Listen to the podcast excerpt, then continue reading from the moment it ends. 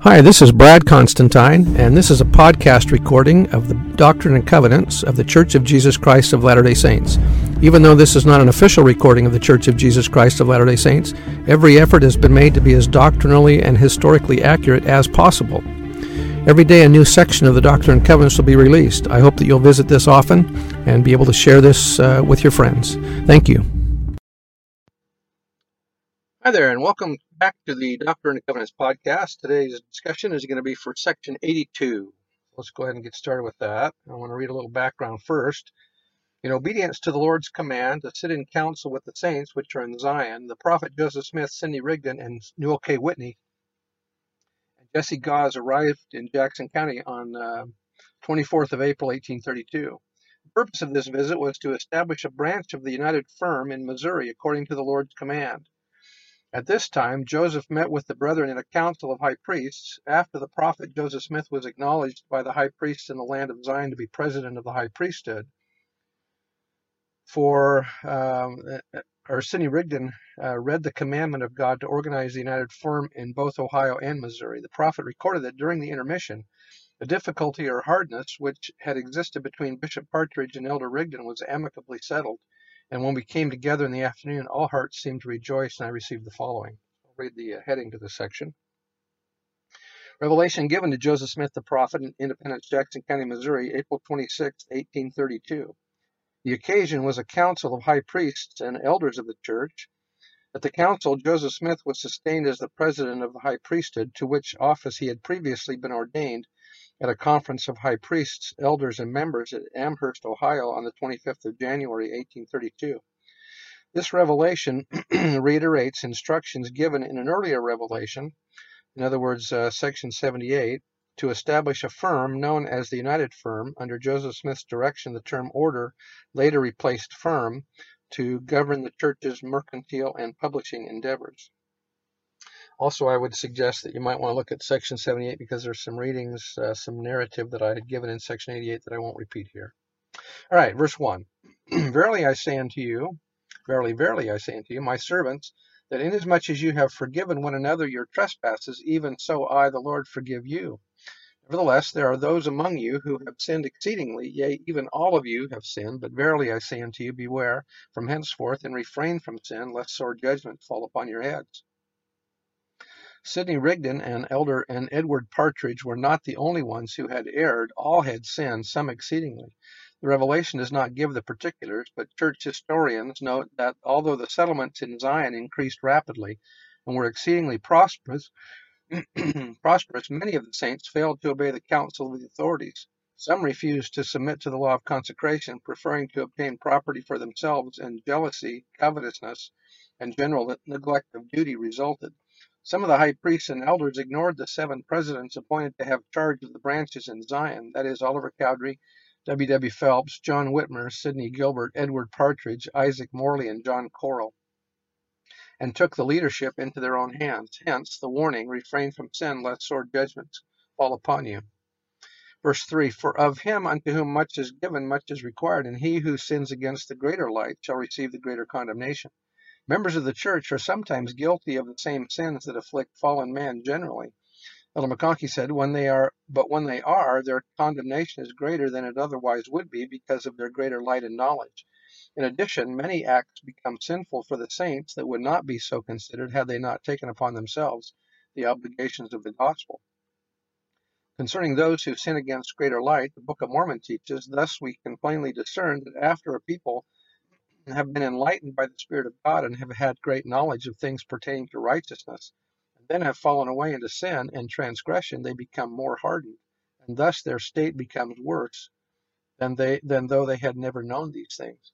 For example, uh, those that uh, have not entered into covenants to keep the word of wisdom, if you smoked or drank, you would not be sinning because you haven't made a promise not to. Uh, even though it might not be wise or good judgment, it's still not a sin.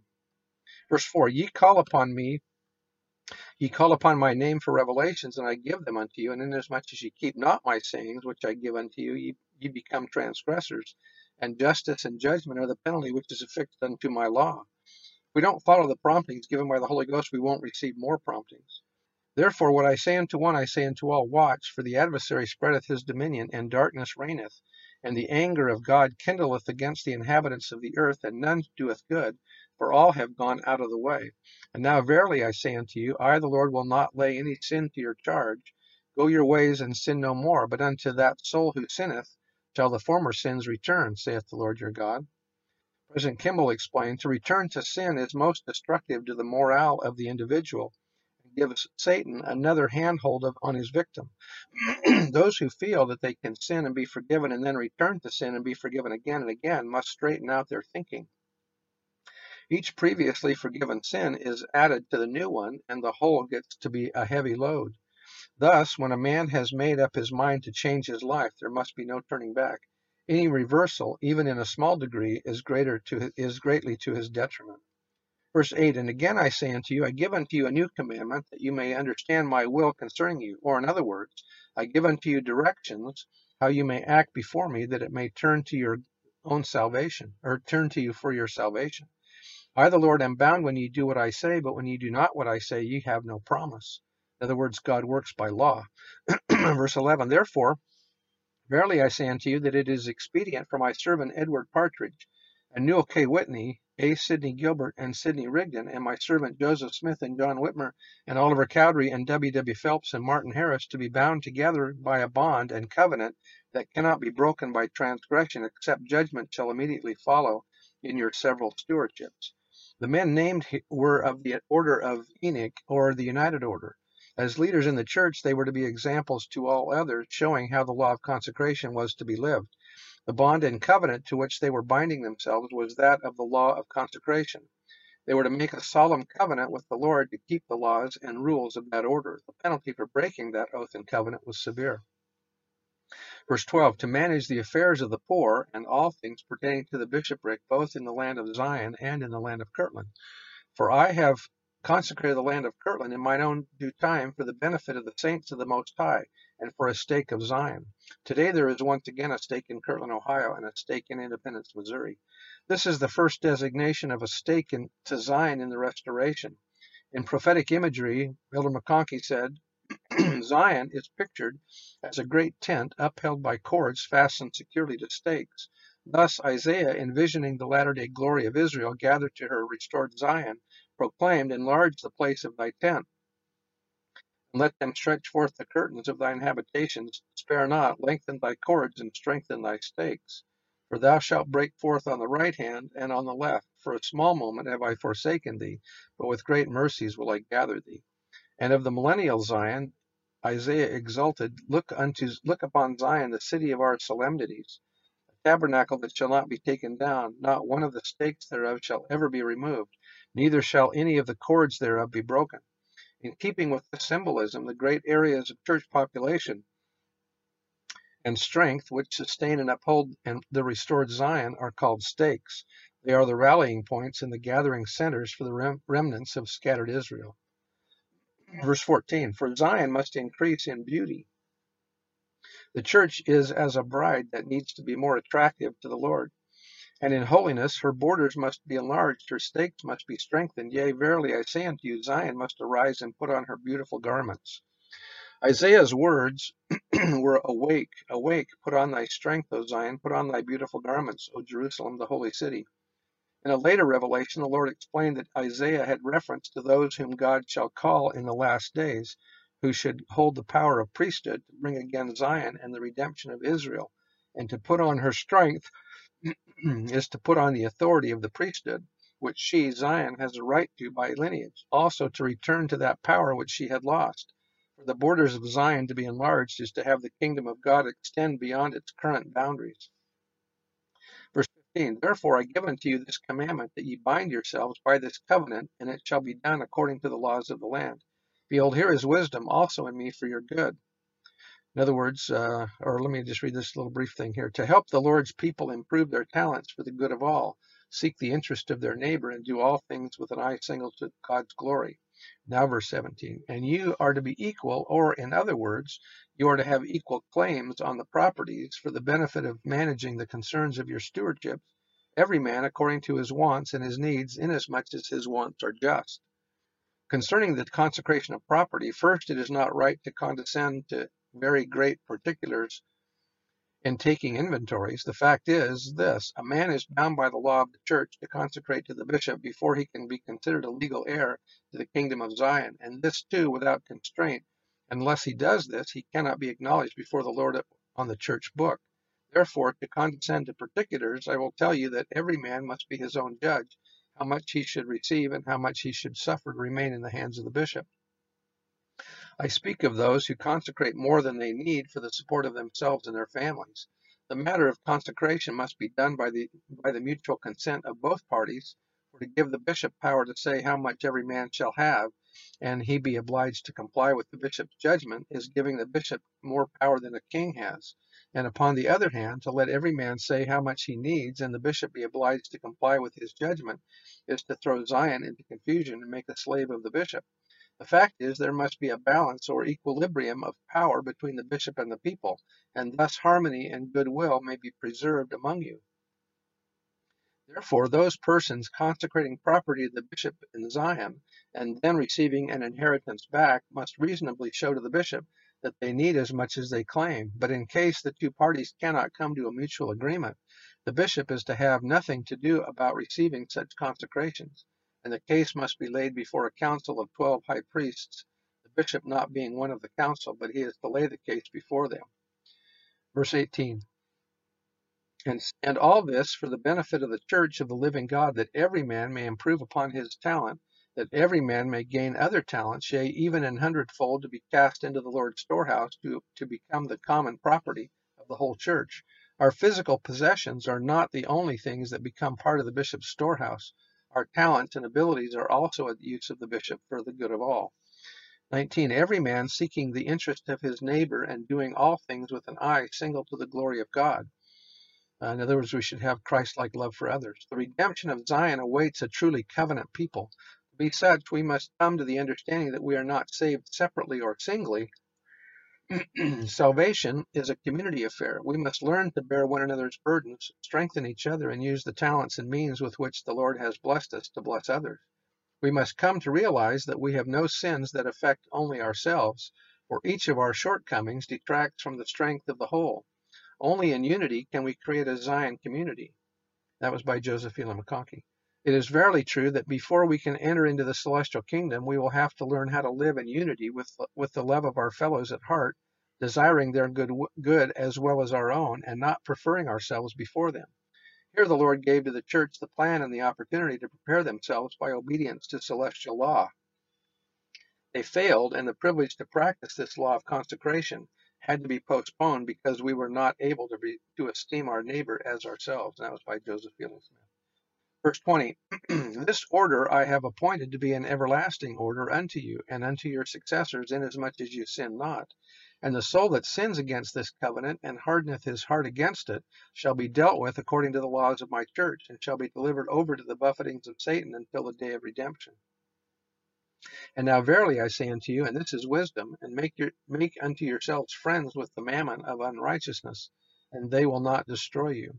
In all of our interaction with those not of our faith, we seek to make friends, until he whose right it is to reign returns with equity and justice. Laws and ordinances that affects the church's ability to accomplish its mission will be administered by worldly people. We will be much more successful in the work of the Lord as friends to these people than as their enemies. Certainly, the Lord has not is not was not commanding us to partake of the wicked and dishonest practices of the world in this in this admonition.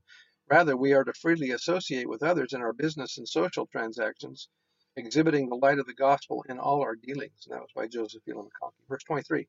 Leave judgment alone with me, for it is mine, and I will repay. Peace be with you. My blessings continue with you. And even yet the kingdom is yours, and shall be forever, if you fall not from your steadfastness. Even so, Amen. I just want to read a couple of little things about the law of consecration. How can we live the law of consecration today? Pay tithing and fast offerings and give generously in other ways to those in need. By doing these things, we can help the church care for the poor and carry on the important activities necessary to build the kingdom of God on earth. Marion G. Romney asked, What prohibits us from giving as much in fast offerings as we would have given in surpluses under the United Order. Nothing but our own limitations. Limited, uh, serving willingly in the church. The Lord has admonished each person to learn his duty and to act in the office in which he is appointed in all diligence. We should fulfill the callings we receive to the best of our ability. In addition to specific church callings, we can share the gospel with others, do temple work, and seek to strengthen the testimonies of those who are new or weak in the faith. Serve as a full-time missionary. Elder Robert D. Hales of the Quorum of the Twelve taught, going on a, on a mission teaches you to live the law of consecration. It may be the only time in your life when you can live when you can give to the Lord all your time, talents, and resources. In return, the Lord will bless you with his spirit to be with you.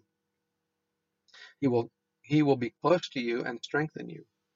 Elder Maxwell of the Twelve said, We tend to think of consecration only in terms of property and money, but there are so many ways of keeping back part. What are some ways in which we might be keeping back part when we could achieve greater consecration in the service of God and His children?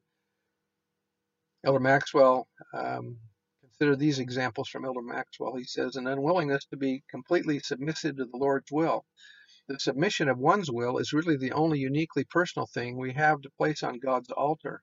The many other things we give are actually the things He has already given or loaned to us. However, when you and I finally submit ourselves by letting our individual wills be swallowed up in God's will, then we are really giving something to Him. It is the only possession which is truly ours to give.